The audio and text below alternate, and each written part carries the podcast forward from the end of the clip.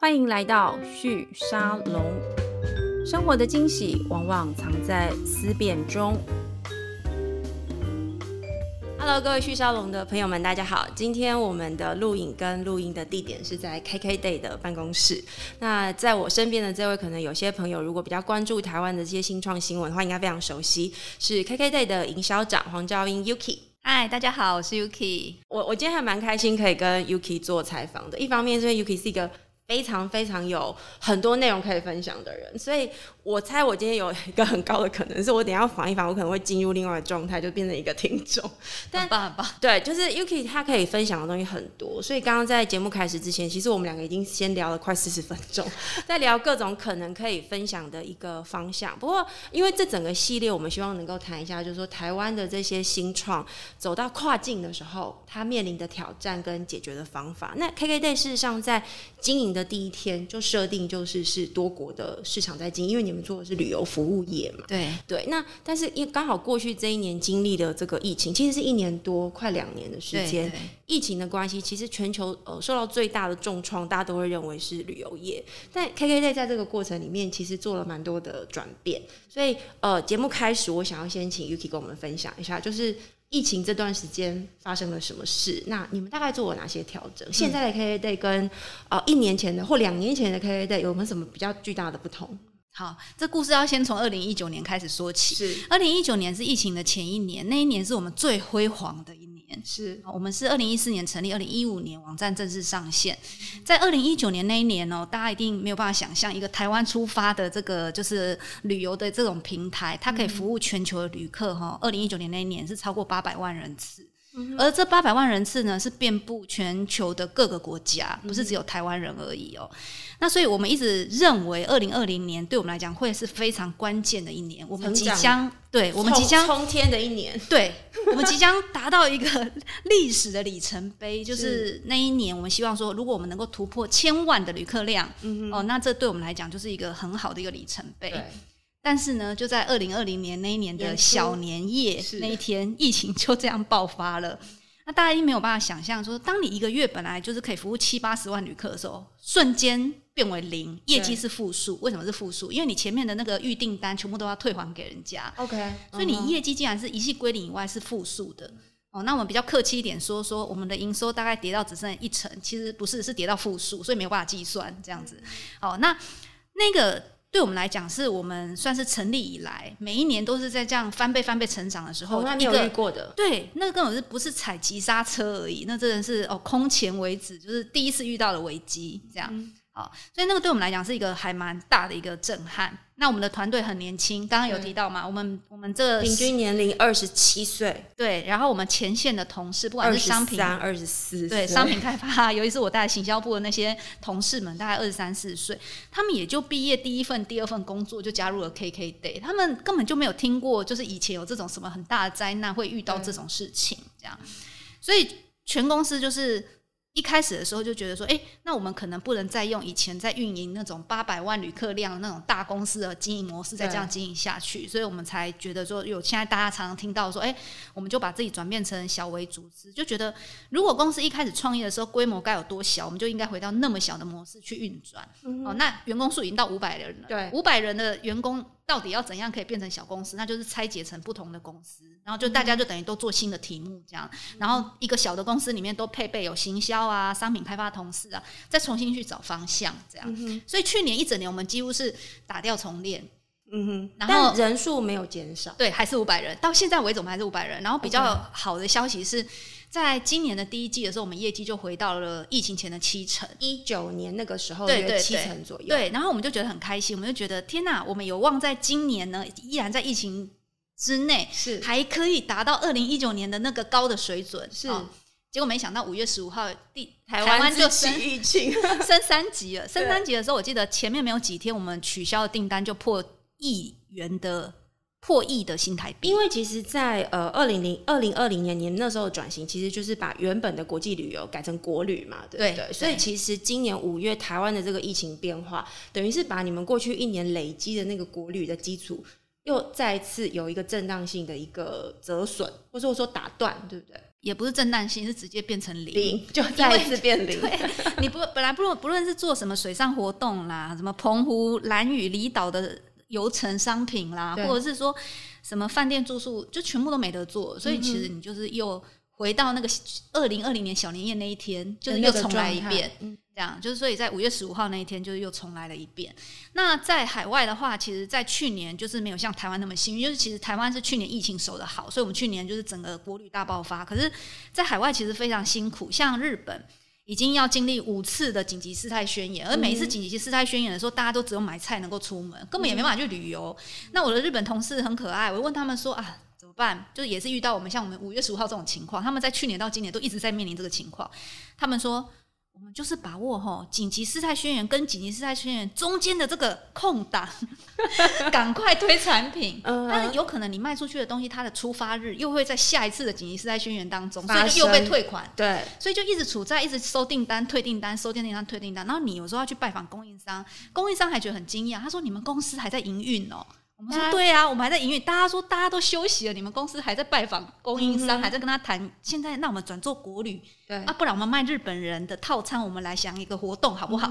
那日本人都觉得很惊讶，就觉得你们公司怎么这么有生命力，还在上班？大部分的公司可能就是休业状态，或者是说可能就是呃让员工休年假等等。但我们都是一一直都在上班的状态。所以你们没有经历，比如说呃五星假，一部分人轮流上班的这个过程，完全没有。我们在一开始在去年的那个小年夜开始的那一两个月里面，我们的确是有充电假，让员工自己选择是不是要休。那其实休的员工也不算太多，行销啊业务部的同事可能比较多，但是 IT 啊等等同事还是继续上班的比较多。这样，那但是后来等到五六月的时候，大家重新回来，就是全部都不能再呃充电假、旅游假什么都不能休的时候。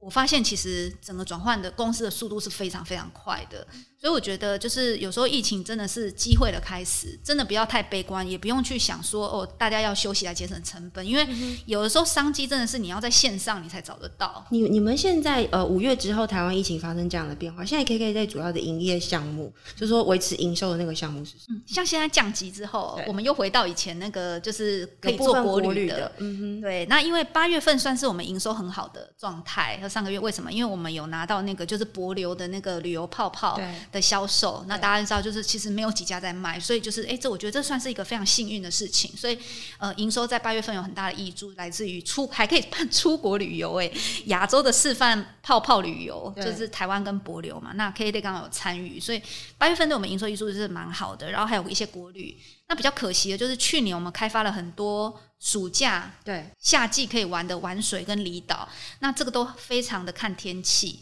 那今年很可惜，那些供应商的商品我们都没有办法帮助到他们的送客，因为今年就刚好暑假就遇到疫情。对，没错。所以我们很多供应商很辛苦，像离岛，他们很多人是多买了船，因为去年旅游大爆发的时候，其实是一位难求嘛。对，所以他赶快投资，对，去做今年的新的。对，结果他投资了之后买了船，贷了款，结果呢等不到客人，所以其实我们在。这两年哦，为什么有特别有使命感，会想要做更多台湾的在地旅游啊，或者是这种游程的开发，或者是商品的上架？真的是因为我们在第一线接触太多旅游业的这种就是呃供应商，他们真的非常非常的辛苦。对，比如说去年他们跟着我们说，哦，以前我们带外国人给他们，那现在你我们转成做台湾人，但是我们的商品组合可能要调整一下。那今年遇到那个三级的时候，他们是连国内没得做。对，所以他们真的是比我们还要辛苦很多。我觉得你讲这个东西蛮有趣的，因为我记得二零呃一九年底转二零二零那时候，你说小年夜嘛，疫情那时候是全球的旅游很快的，就大概两到三个月之间全部都 shut down 了，然后呢，旅游业都很惨，非常非常惨。可是我那时候就在想。就是说，一个行业它受到这么大的这个冲击，一个是你的供需之间暂时没有办法交流，可是接下来你会看到，当时有一个现象是说，数位化的需求变得很高。那时候有一句话都说，呃，这个 COVID nineteen 这个病毒是推动数位化转型最强最强的推手。对，以前政府花再多钱都没有像这个病毒这么厉害。所以我那时候听到旅游业的时候，我我其实当时有个想法是。呃，在那个时机点，哪一个旅游行业他手上拥有最多的数位转型的工具？也就是说，他最能够在这个网络上面做这个讯息的交换的这个行业，它有可能第一个是它当然会受到冲击，可是它很快也会变成所有的其他同业的供应商。也就是说这个工作方法或解决方法的供应商。我刚才听你讲，你们好像有一点点某个程度在扮演这个角色。对对，没错。其实我们算蛮幸运的，就是二零一九年的时候，其实我们那时候整年都花很多 IT 的人力在经营一个预定系统。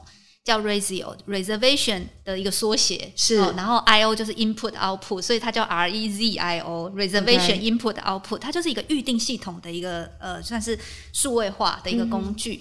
那当年我们为什么会想要花人力资源、IT 的资源去开发这个工具？原因是为了解决我们消费者的需求。是以前啊，我们的消费者，你你们也都知道嘛，就是你今天想要自由行订一个零件，你就是很想定下去的那个刹那，就知道说到底我这个礼拜五能不能出发。对。然后我就是要带一个小孩，你到底有没有 S 号的救生衣？没错。然后我就是有挖鞋的需要，那你到底有没有办法接我这个客人？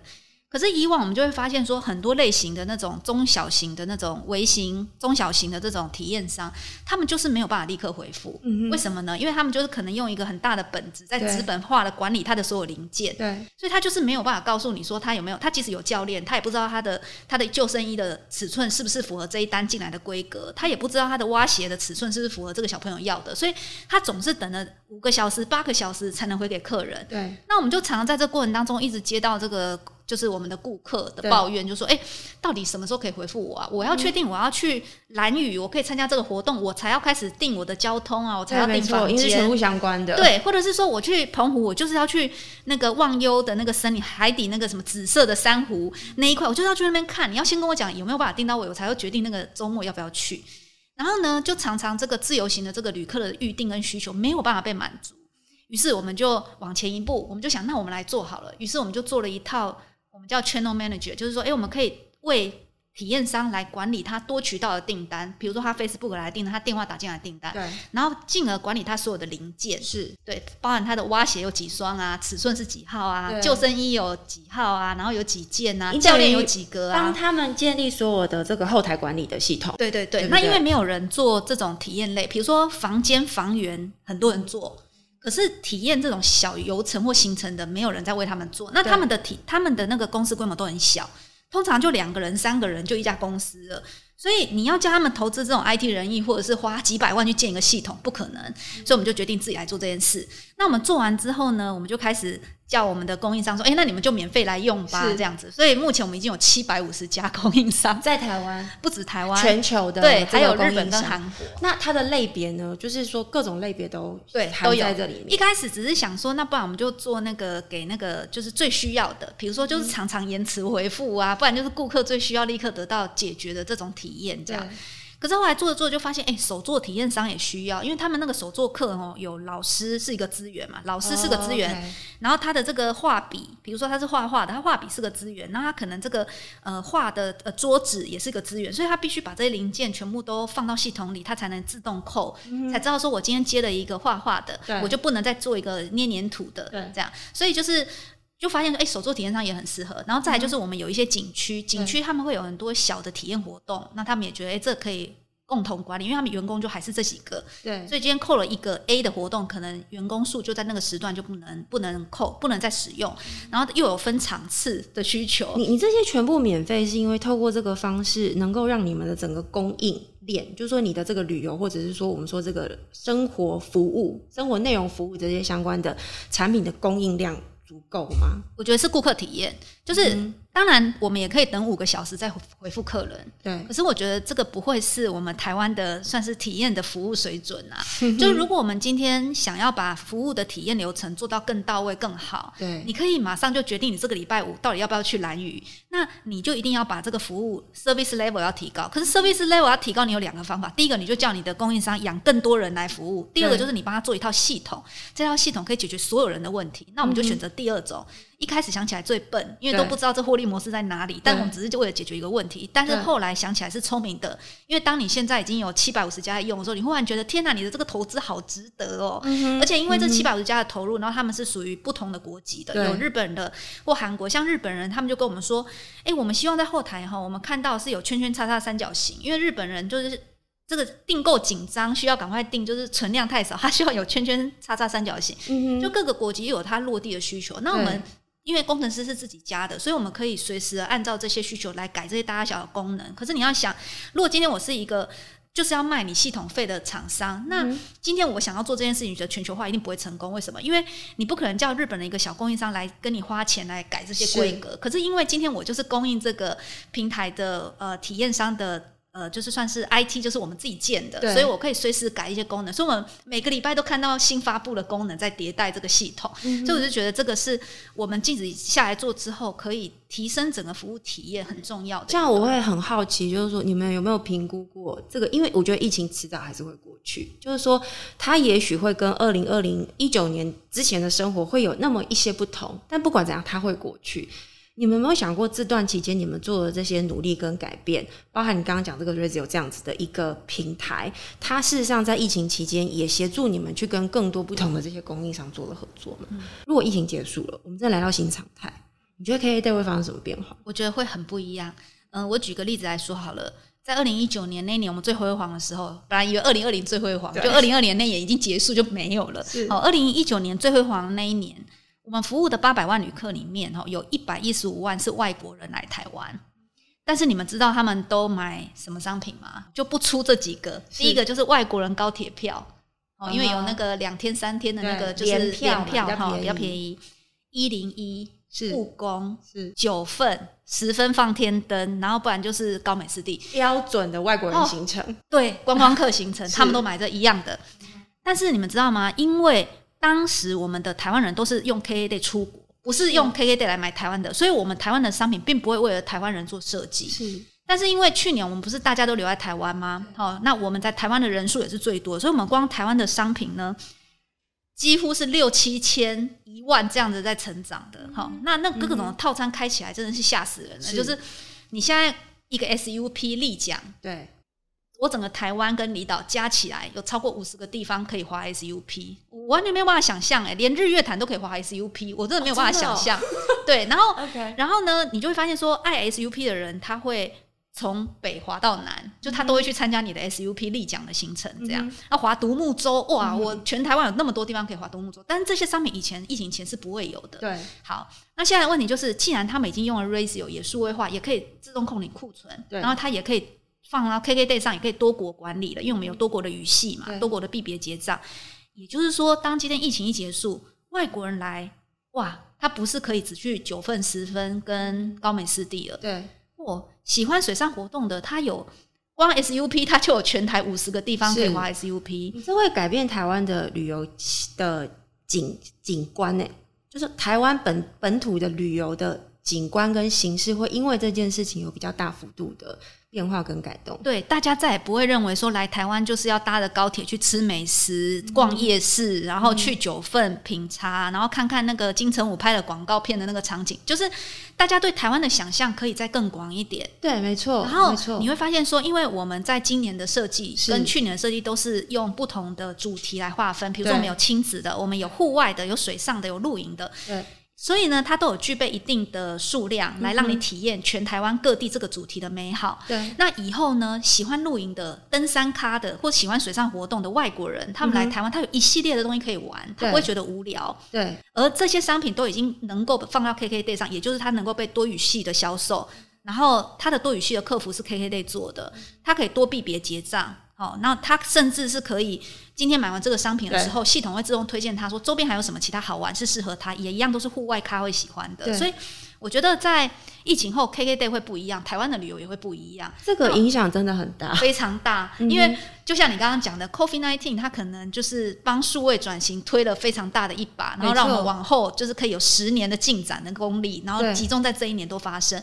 但也别忘了，你要让这件事发生，你还是要具备有足够的能量跟人力，还有系统跟科技的帮助。那刚好 K K Day 在过去的这一两年就在做同样的这一件事情，所以我觉得是还蛮期待的，就是疫后的这种发展。刚刚这个 UK 你在谈的时候，我突然想到一个是二零二零的时候，其实你们当时呃，你刚刚说营收是负数的，可是呢，在那一年你们又完成了一笔比较大的这个增资，就完成了这个新的这个增资七千五百万美元的增资嘛。我想这个一定也是投资人看到黑的一些可能性。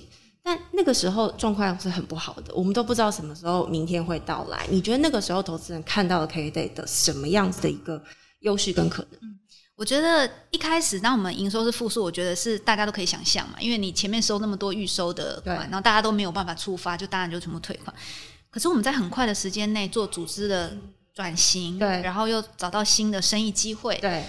我们在第三季跟第四季的时候，我们营收就已经回到二零一九的五成了。这个数字让所有的不管是我们的伙伴，或我们的同事，或者是我们的投资人都蛮震撼，因为他们会认为这个团队的能量、速度。弹性的能量是很强，对应变力很强，是。而且你要做出这个成绩，其实不是只有，就可能你有外部的挑战，对。那还有就是说，当你转型要做国旅，但是做国旅的店家其实也不少，没错。那你是一个后面进来的后进者，你要如何竞争？然后再来就是你的团队这么庞大，你要怎么样快速的转身？嗯哼。对，我觉得这件事情都是一个考验。那我觉得或许是我们的考验有通过吧，所以我也蛮感谢你。你其实蛮常谈微型组织这个事情，因为过去这一年其实蛮多人来问说，你们到底是怎么做到的？对对。那微型组织其实你谈过蛮多，就是你刚刚前面有稍微提到，就是把它分成小组，对，小组任务型的一个小组。对。可是一个这么庞大的团队，五百个人的团队，要迅速转成任务小组，我知道所有当过这个经营者的，一定都觉得这是不可能的任务。对。你可不可以举一些？呃，你觉得这件事情能够成功的根本原因？对我觉得团队的同事的心态很重要，因为我们从第一天开始，大家加入进来就知道这是一个新创公司。是新创公司跟传统公司最大的不一样，就是我们的成长一定都是非常巨幅的、很陡峭的一个一个一个斜率很高。对对对，就是绝对不会是一个稳定型成长。比如说，我们今年就只要成长个几 percent，甚至十 percent 这样，绝对不会是这种数字。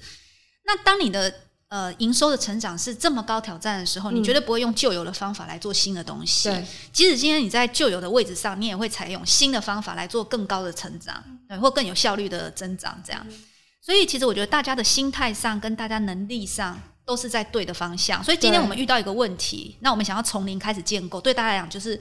本来就是他每天在做的事情，他每天就是在想有没有更有效率的方法可以做这一题，或者是这一题如果我来做的话，我如何用最短的资源找到我的利基点？对，所以这些我觉得都是平常你在这间公司有的训练，所以我也蛮鼓励年轻人，就是说如果你今天有机会选择的话，你可以选择去加入新创公司，因为它的弹性特别高，挑战特别不一样。对，因为他每一天交给你的目标都是你看完以后觉得天哪，老板是疯了吗？怎么会给我这么高成长目标？我的资源在哪里？没有资源，或者资源非常有限。每一个新创公司都是寻求一个非常不合理的成长速度在成长，然后利用这个方式在找出最大的潜能。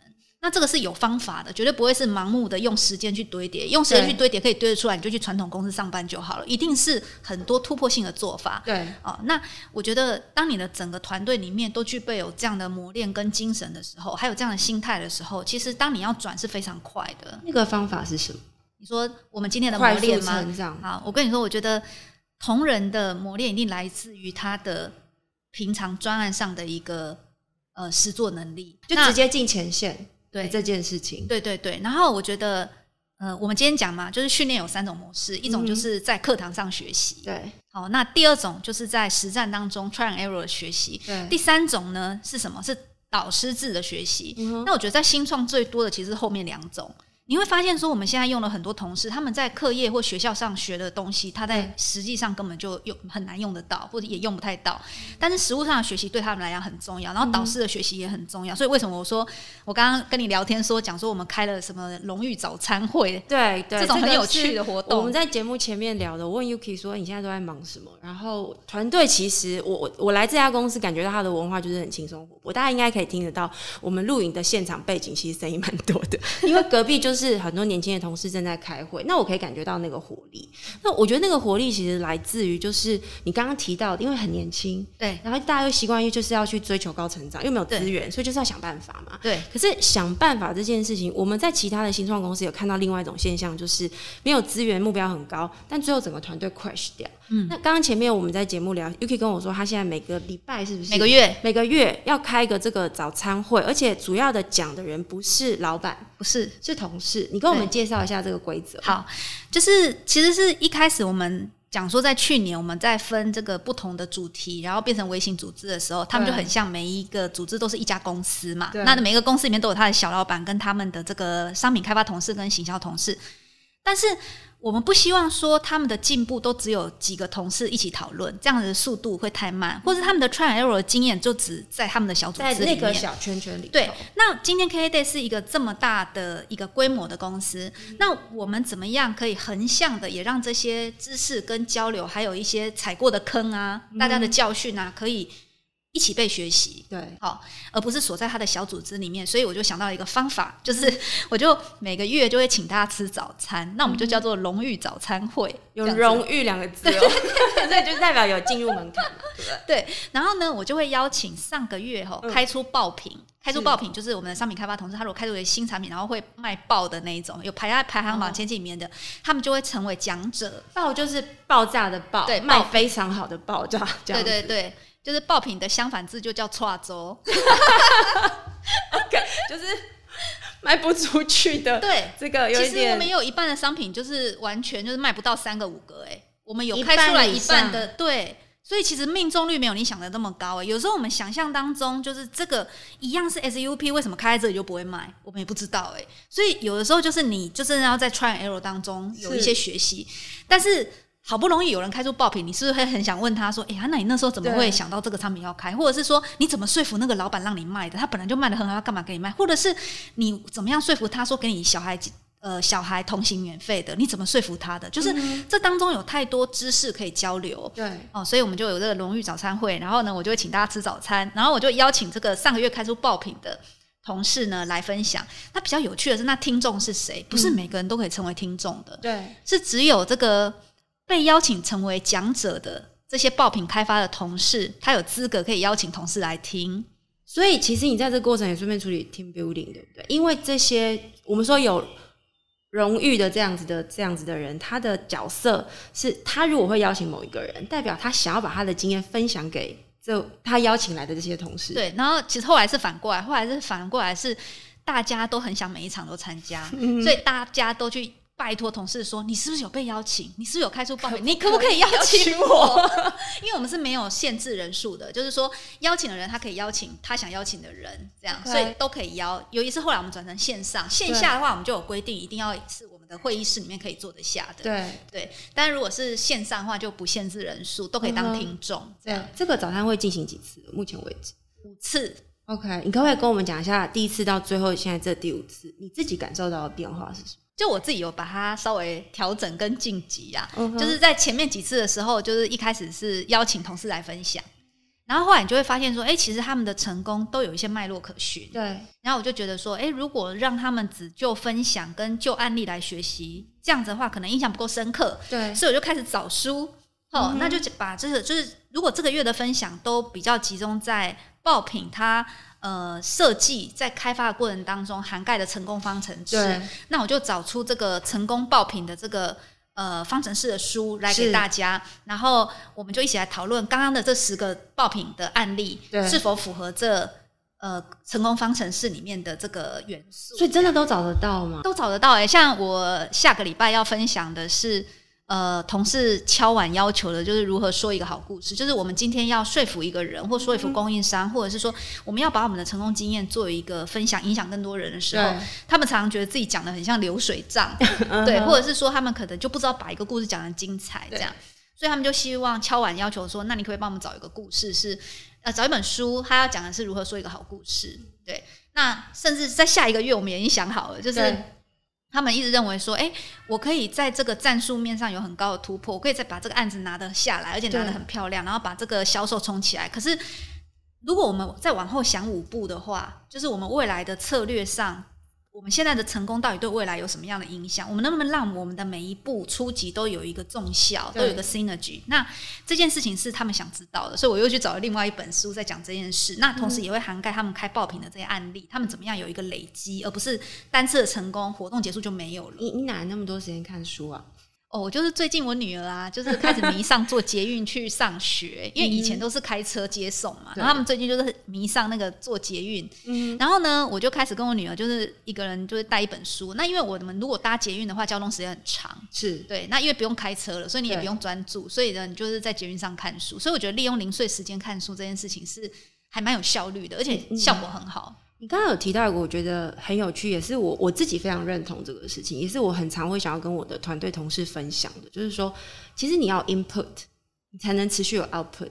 像比如说我们做媒体这个行业，做内容行业的，你就是要持续的不停的去阅读。像我很我个人是非常非常喜欢采访的，就在采访过程，其实我就是占用你一些时间，请你告诉我你在这个业界或者说你自己个人累积的一些经验里面的一些 insight。但我知道对很多年轻同事来说，因为他在呃这个前线有太多执行事项要做了，然后又要去追赶那么高的目标，所以可能下班时间就是休息，或是就放空了。但这个时候，你可能会慢慢发现，你会越来越讲不出东西。那个就是我们讲的这个 output 不足，因为你没有 input，所以就没有 output。你在这个部分，你怎么样去带团队，呃，共同拥有这样的 input 跟 output？我觉得这个是主管很大的责任呢。因为你看哦，你的同事为什么会一直汲汲营营每天的，就是他的例行的数字？对，因为你给他的 KPI 并没有一个个人成长的这个 KPI，你给他的 KPI 就是你要开发多少新课，你要做多少业绩。然后呢，你要就是帮忙优化多少多少个商品文案，然后让这个东西可以卖得更好。那你当你给他的目标是这些，而且你一直逼他要有更高幅度的成长的时候，其实谁来顾及？就是说他的个人成长，他根本没有时间、心力跟脑袋去装这些东西。那我们当然也不例外，因为我们从去年到今年，我们一直在转型，一下转做国旅，一下又说那个五月十五号之后转做那个宅经济这一题，做了很多那个什么，就是电商，就是那种卖宅配的那些食物箱。所以他们的时间都被花在这里，那谁来帮助他们或给他们一个方法，然后让他们有思考层次的提升，或者是有更有架构性的学习？对。那我刚刚就讲读书就是一个，可是他们又没有那么多时间读书，一本书这么厚，他要花多少时间读完一本？嗯所以我才说我后来早餐会他们的那个就是商品开发的这个爆品分享会结束之后，我就每一个月都会介绍一本书，那本书都是跟他们这个月的这个分享主题相关的。而且你刚刚还说，所有的 PP 都是你自己做。对你，你为什么要这样选择？不是找助理或者是谁来帮你处理？我自己有一个蛮有趣的习惯，就是我因为第一个我没有秘书，我以前在就是其他的公司当总经理的时候，我也没有秘书，我不喜欢请秘书。对，因为我认为就是所有这种事情，我们都应该自己自己做。这样哦，那很多人就会说啊，经理人应该就把他的时间呢，哈，花在工作上，然后应该减少杂物。可是我觉得这个观念可对也也可不对啦，哦，因为我觉得就是呃，当我们今天没有办法接触到第一线所有的讯息的时候，哦，那我们就是没有办法做最完整跟最有效益的判断。对，哦，那我觉得当你今天要做有品质的决策的时候，时间当然是一个，所以我们要选择做对的事，这也是没有错。但我觉得很多事情都可以有高效率的方式给取代。对，所以就也不是像以前一样，就是一定要盲目的花那么多时间来做这些杂工。那我自己因为打字速度非常快，对，这个是我的优势。我是打那个古老人，就是我我每次在打字的时候，我同事都吓到，嗯，他为什么可以打那么快？然后一看我的输入法，就说：“天哪，你是古代人？”是仓颉吗？没错，哎，真的，就是你跟他讲说：“天哪，你在打什么？”这真的很少哎，所以说 中乐谱歌日。就是那个旗帜的字是中岳普克日，然后我就打哦，一下就打完，然后他们就说：“天哪，你打什么？”我说：“仓颉输入法。”他说：“天哪，是那个，我都永远不知道为什么？我们在切换输入法的时候会有个仓颉，他们从来没有想过有这个件事。”我猜对很多年轻的同事来说，那又更遥远一点点，他们就觉得：“天哪，你是古代人。”对，然后因为我打字很快，然后再来就是。因为我以前就是刚出社会的时候，我有做过那个就是网页设计的工作，所以我在美编啊，或者是这种就是有一些训软体上的使用上都有让就是我最基本的像喝水一样自然。所以我做一个就是投影片，就是我今天把一本书浓缩成投影片的五页，对大家来讲就已经节省他好几个月要读这本书的时间，然后他又可以很快的掌握这些资讯。那我觉得 infographic 就是你要把你的资讯做成。图像化、对视觉化，然后让大家更能够吸收这件事情，也是需要一些训练的。那我觉得我也有这个天分，所以我就觉得，哎，这就是我的娱乐，就是念书跟做投影片，就是给大家那个，就是每个月的分享是我的娱乐。这也是一个 team building 的过程啊。对，对，我的同事来，他们很喜欢。然后我觉得他们就我只是请他们吃早餐，我甚至连早上如果是吃麦当劳早餐的话，我会帮他们订，还给他们选选餐，我都自己亲自做。那他们就会觉得天哪，营销长帮我订早餐，他们会觉得非常的真的是荣誉早餐会的感觉。这样，嗯，那你刚刚有提到就是说这个荣誉早餐会是在台湾的办公室嘛？那你们现在公司五百个人，我刚刚听你讲四百个人在台湾的呃总部办公室，对，有一百个人其实散布在各国的。的。对，那 K Day 其实相对于其他台湾的新创公司，在经营上面，东北亚其实是你们相对比较强的一个市场。可不可以跟我们谈一下，就是说这样跨国的团队的管理，你你们怎么做到类似像你刚刚谈到这个早餐会的这样子的一个 team building？因为它又更遥远了。嗯对，其实，在疫情期间呢，大家一定想象不到，就是我们的台日的这个跨国活动其实很多。那我举个例子来讲好了，就是大家不知道最近那个世家又不能进口中国，对。然后在日本的 Twitter 上，其实是热热烈烈在讨论，就像前一阵子就是凤梨不能进口中国一样，凤梨也是就是在日本被热烈的讨论。那因为刚好我们就是那个就是台湾季，就是在东京铁塔，还有前阵在那个那个横滨红仓库的台湾季的主要售票单位跟线下的这个就是服务入进入场的。所以呢，我们就在那个我们的活动搭配里面搭了水果，对，就是凤梨呀，或者最近在我们网上卖市价，而且那个凤梨是一箱一箱卖的，是六颗八颗一箱。我都想说日本人为什么会一次买六颗八颗凤梨？一般宅配在买吗？对，就是在我们可以以备网你们不是你们不是对着这个中盘商在销售，是对着一般的日本消费者在销售。对对对，然后就是本来我们 KK Day 上跟我们买旅游的行程的客人，然后他在跟我们买那个台湾的水果、台湾的这些伴手礼。那甚至买一些线上云端的旅游，就他还是可以参加团哦。但是 Zoom call 进来，我们叫 Zoom tour 这样，这个也很多。那在这段时间里面，当他们的就是各个市场，他有需要台湾的商品的时候，他还是会要找台湾的同事。所以在这段时间，反而我们的交流是变多而不是变少的。那我觉得这件事情也蛮有趣的。那像现在是换台湾，相反过来，所以最近台湾就在。五月十五号之后就在做那个什么日本的紫藤花海的赏花，是一个日本大叔帮你 Zoom tour，对，然后或者是泰国喂大象，哦，就是他可以线上直播，然后你就买饲料，然后那个饲养员帮你喂大，然后会视讯直播。跟你约好时间，那你就是在线上指挥饲养员说：“我现在想要喂它。”然后对，然后他就没有，他就直播给你看画面，然后说他现在吃了你喂的红萝卜，你要再买吗？等等的，这样就是你要买饲料这样子。所以我就觉得，就是反而疫情期间这种跨国的合作，我们还是持续的在进行。然后同事跟同事之间的这种互动往来，我觉得也是很好。我觉得，嗯，我常跟。大家分享一件事，我觉得在年轻同事这种新时代的管理哦，team building 已经不是那种一起约一个聚餐去吃吃喝，这真的没有什么意义。对。但我觉得你有一个任务，让大家可以共同参与跟共同执行，或者是你来解决我的困难，我来解决你的困难，甚至是我刚刚讲的荣誉早餐会。哇天哪！原来就是我们这个同事，他怎么会这么厉害啊？他怎么会在这时间点能够开出这个商品？然后大家一起来跟他讨教，对，这就是最好的 team building。你可不可以举一个例子？就是呃，在这段期间，你们的爆品，或或者是说不一定要爆品，但你觉得你们某位同事他开发出的一两样商品，对你来说，你会觉得那的确超出原本 KK Day 的想象之外，太多了。举一两个，你觉得你现在？我想讲讲两个，一个就是我本来的供应商，叫做那个。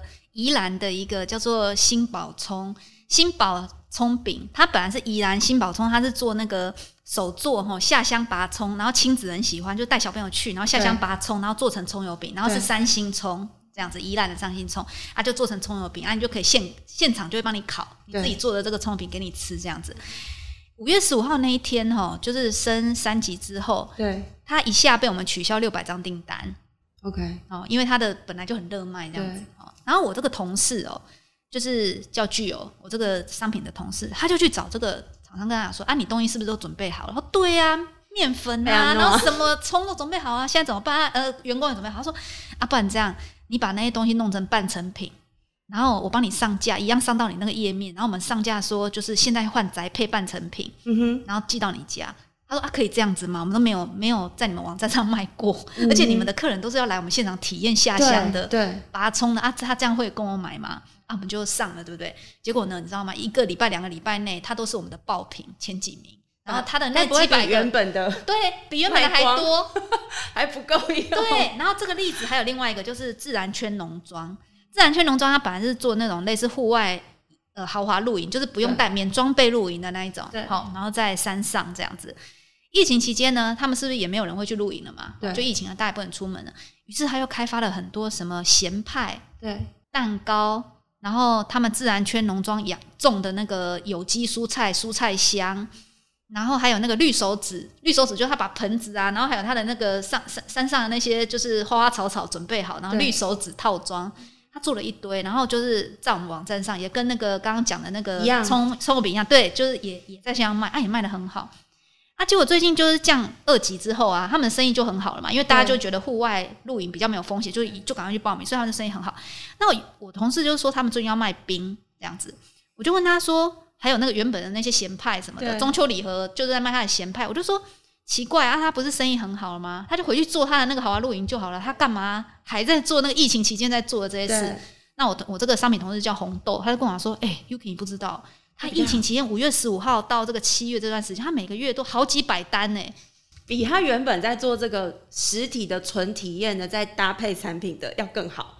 对，说创造新的可能。对对对，然后他就舍不得把这个收掉，于是他的同员工现在要就是只要没有客人的时候闲暇时候，他就要开始在做这个他的咸派 跟他的这个甜点。这其实帮他找到一个新的商业可能性，他商业模式其实因为这样的转型了。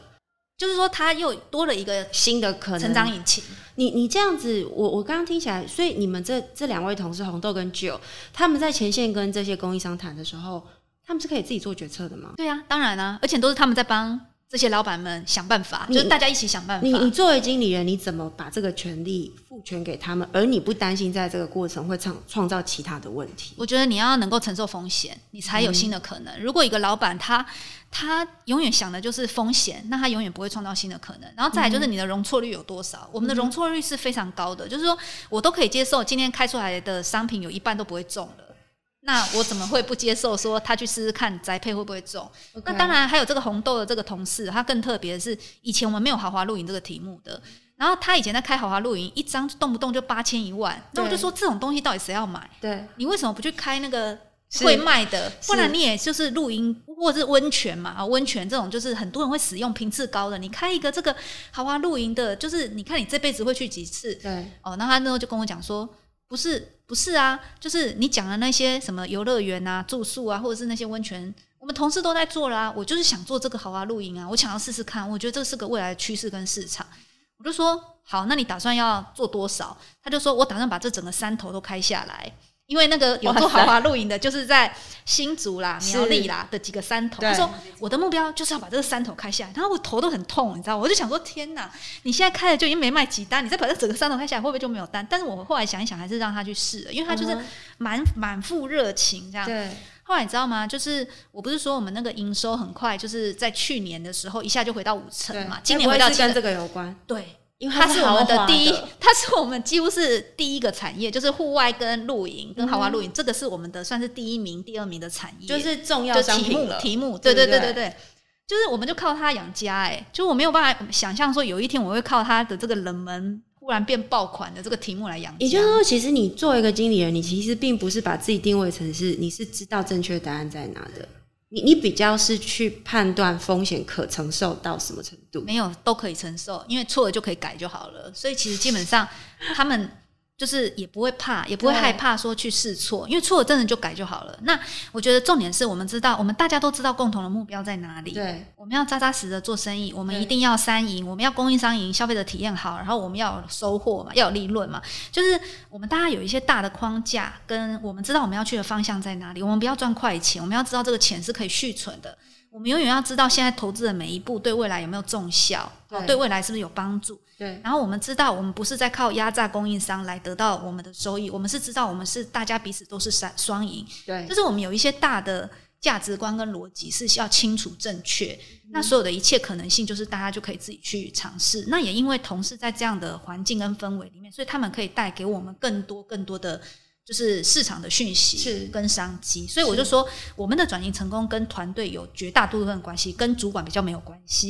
你知道，你刚刚在讲这段，我还蛮我我觉得蛮 surprise，因为我还记得 Y Combinator 他有一个创办，我现在有点忘记他的名字，他在他的部落格里面很多年前写的哦，他在那个文章里面他就只讲一件事，他说，因为很多人去问他说，Y Combinator 怎么知道哪个团队会中，因为他们就中的几率很高嘛，那他就说。他们会看的是那个团队的人。核心的根本文化就是他们是一个会犯错的团队，他们对于犯错这件事情是不会害怕的，因为你不错，你就不知道对在哪里。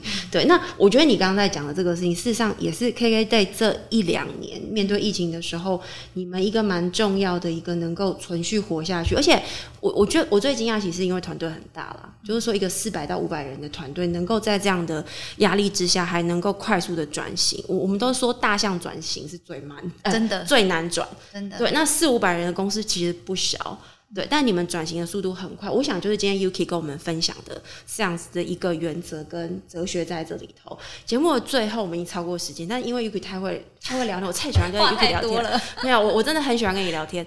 呃，我们最后请你分享一本书好不好？给我们的呃听众朋友们。那我我们的听众朋友一定都是对这种创新或者说数位的未来有兴趣的朋友。你你会建议他们最近可以读什么？那我想分享三本书，可以吗？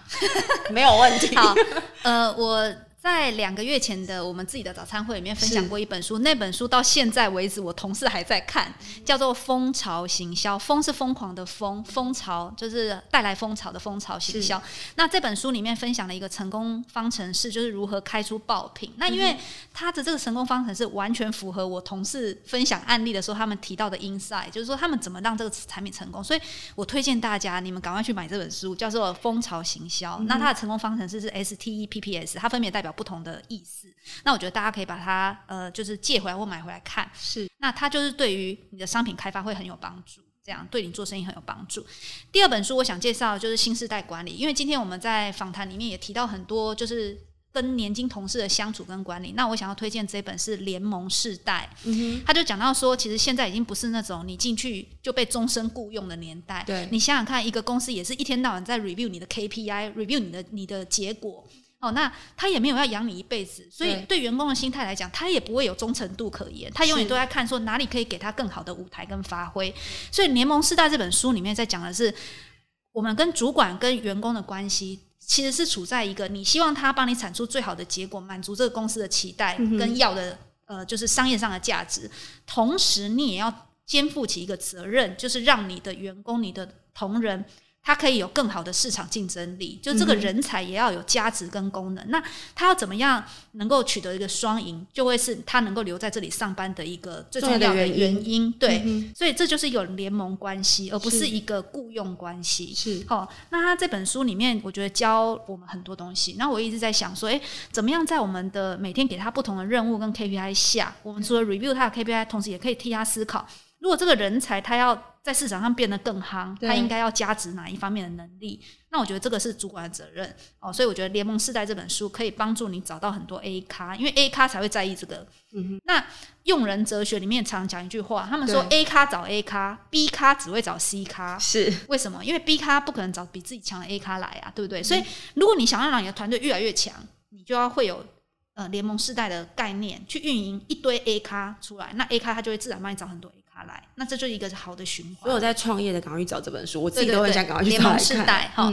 然后第三本书就是我刚刚前面有提到，就是《步步为营》。是步步为营的营哈，不是是那个嗯输赢的赢这样。那《步步为营》这本书，它在讲的是说，呃，我们哦就每商场上的每一步决策都要很像下西洋棋一样，我们不能只想现在下下去的这一步，我们要往后想五步，就是我下这一步的时候，你通常会下哪一步？对手会下哪一步，市场会下哪一步，那我再下第二步，我打算下到哪里？所以，我们做一个决策都要往后想五步。所以，你刚刚不是有问我说，哎，那你觉得疫情后有什么不一样？这个步应该早就，因为这只是一步而已，这应该在我现在在做这一些事情的时候，我就该想好了。所以我我刚才有很清楚的讲说，哎，我现在做的每一件事情都是我要让我的台湾供应商上到我这里的时候，丰富我现在的产品，让每个华 SUP 的人他都可以去各个地方华 SUP。但除此之外，下一步就是边境开放的时候，外国人来的时候，他也很容易可以选择到台湾有这么多地方可以华。U P 不要再去只永远就是在台湾只待两天三天，然后就是去完故宫一零一九份，他就觉得他来过台湾了，然后去了几个夜市，四零夜市、饶河夜市，他就觉得他吃过台湾美食，不应该是这个样子。我希望说他可以体会到台湾可以玩的地方还有很多，而且每一个人介绍台湾都是不同的景点，是，所以这是三本我觉得还蛮值得大家可以好好的利用时间看一看的书。好，谢谢 Yuki，这三本书这样听下来。呃，我觉得我以后应该要常常来找你，请你介绍书给我们的 这个我们的这个读者群来看哦。那谢谢 Yuki 今天的时间，其实时间很短，那 Yuki 能够分享的面向其实是非常非常多的。那我们也期待就是说这个疫情接下来慢慢有个减缓之后，我们看到 KK Day 在整个这个国际的旅游上面，怎么样让台湾有一个新的面貌？这个我相信大家都非常期待，我也很期待。谢谢 Yuki，谢谢，拜拜，拜拜。